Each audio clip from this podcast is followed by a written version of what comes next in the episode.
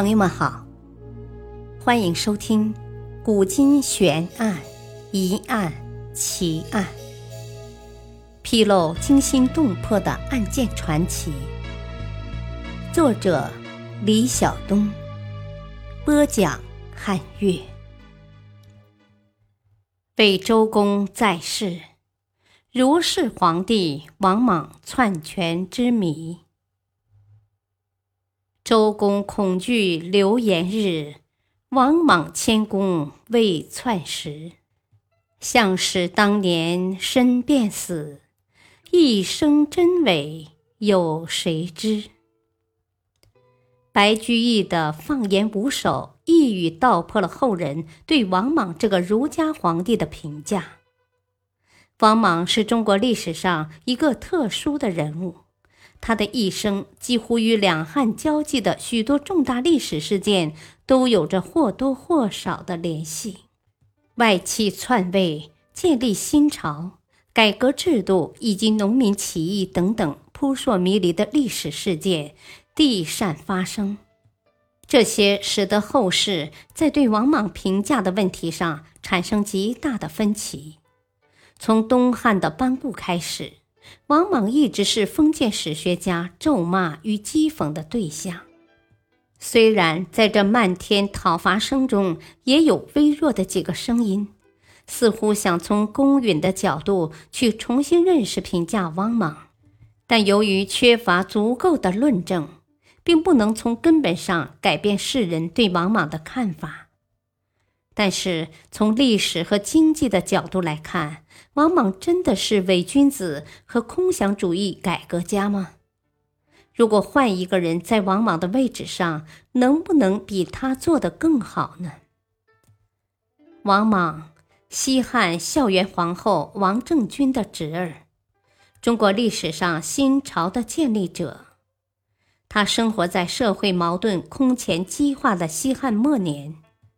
由于其人谦恭俭让、礼贤下士，被当时朝野上下视为能力挽危局的不二人选。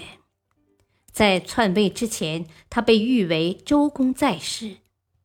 然而，在公元九年，王莽代汉建新，建元始建国，推行新政，史称王莽改制。不久，天下大乱。他死于乱军之中，新朝随后灭亡，成为了中国历史上最短命的朝代之一。史上关于王莽及其改制的评价分歧很大，见仁见智，弃无定论。但基本上可以归纳为两种意见：其一，认为王莽是一个应该否定的历史人物；持这种意见的人认为。王莽非但不是一个有胆识的改革家，反而是一个披着君子外衣的政治野心家。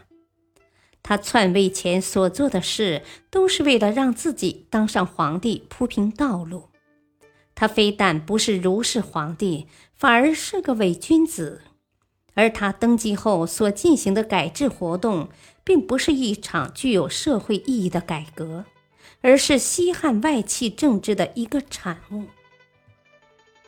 李鼎芳在《王莽》一书中如此说道：“王莽绝不是一个改良主义者，是属于大地主贵族豪强集团的，是当时腐化的统治集团中贪污残暴的代表人物。”他指出，生活在风雨飘摇的西汉末年的王莽，凭借着自身显贵的出身和皇太后的庇护。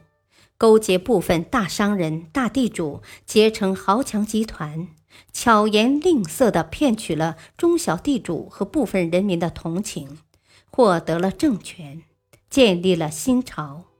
王莽在统治新朝的十五年中，推行了一系列的改制活动，企图改变西汉末年的腐败混乱局面。他想用复兴井田制度来解决土地问题。又不准买卖人口来解决奴婢问题，用轻换重的钱币改革，再配合五军赊贷，无论是哪一项，都不能改变人民被严重剥削的局面。他的改革非但不能给人民带来安定的生活，反而使人民陷入更严重的灾难。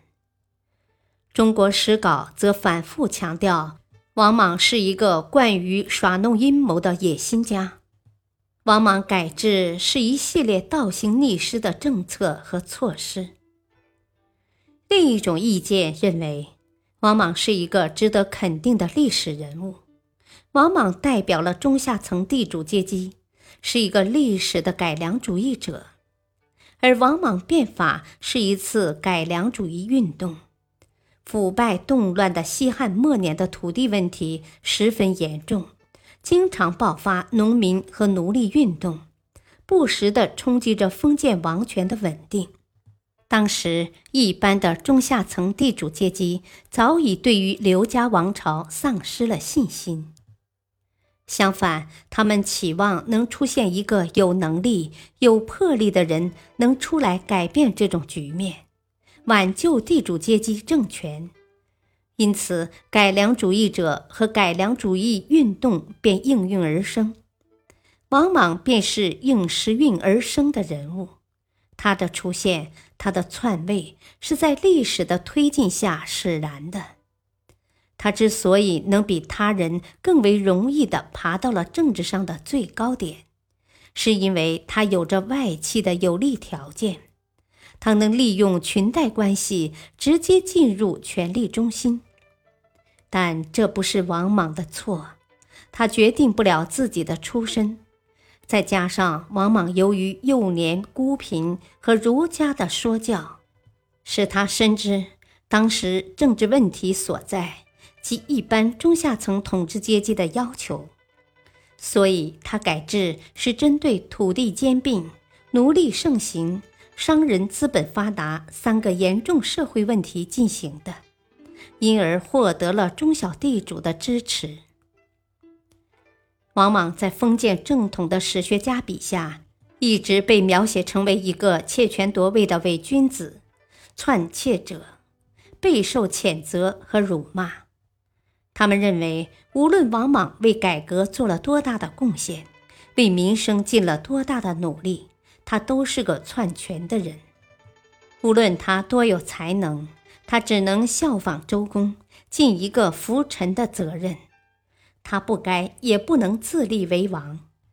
实际上，这种观念是一种家天下的传统封建观念。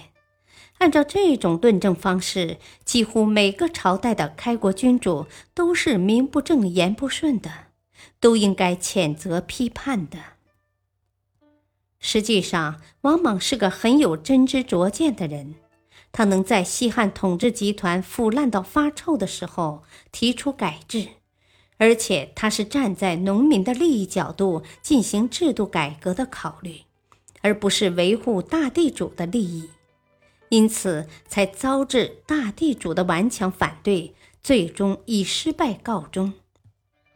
因此，胡适才说王莽是一千九百年前的一个社会主义者，受了一千九百年的冤枉，应该替他伸冤。历史话外音：王莽之所以在后世背负这么沉重的骂名。只因他篡了西汉政权，夺了刘氏位，这在强调忠孝为上的封建时代是不能容的。纵然能君不君，也绝对不能臣不臣。只能说王莽的骂名以及他的失败，只因他处在一个不适合他的时代。但毕竟他的所作所为都能从民生出发。都能尽力做到利国利民，后世人就不应该一棍子把他打死。感谢您的收听，下期再会。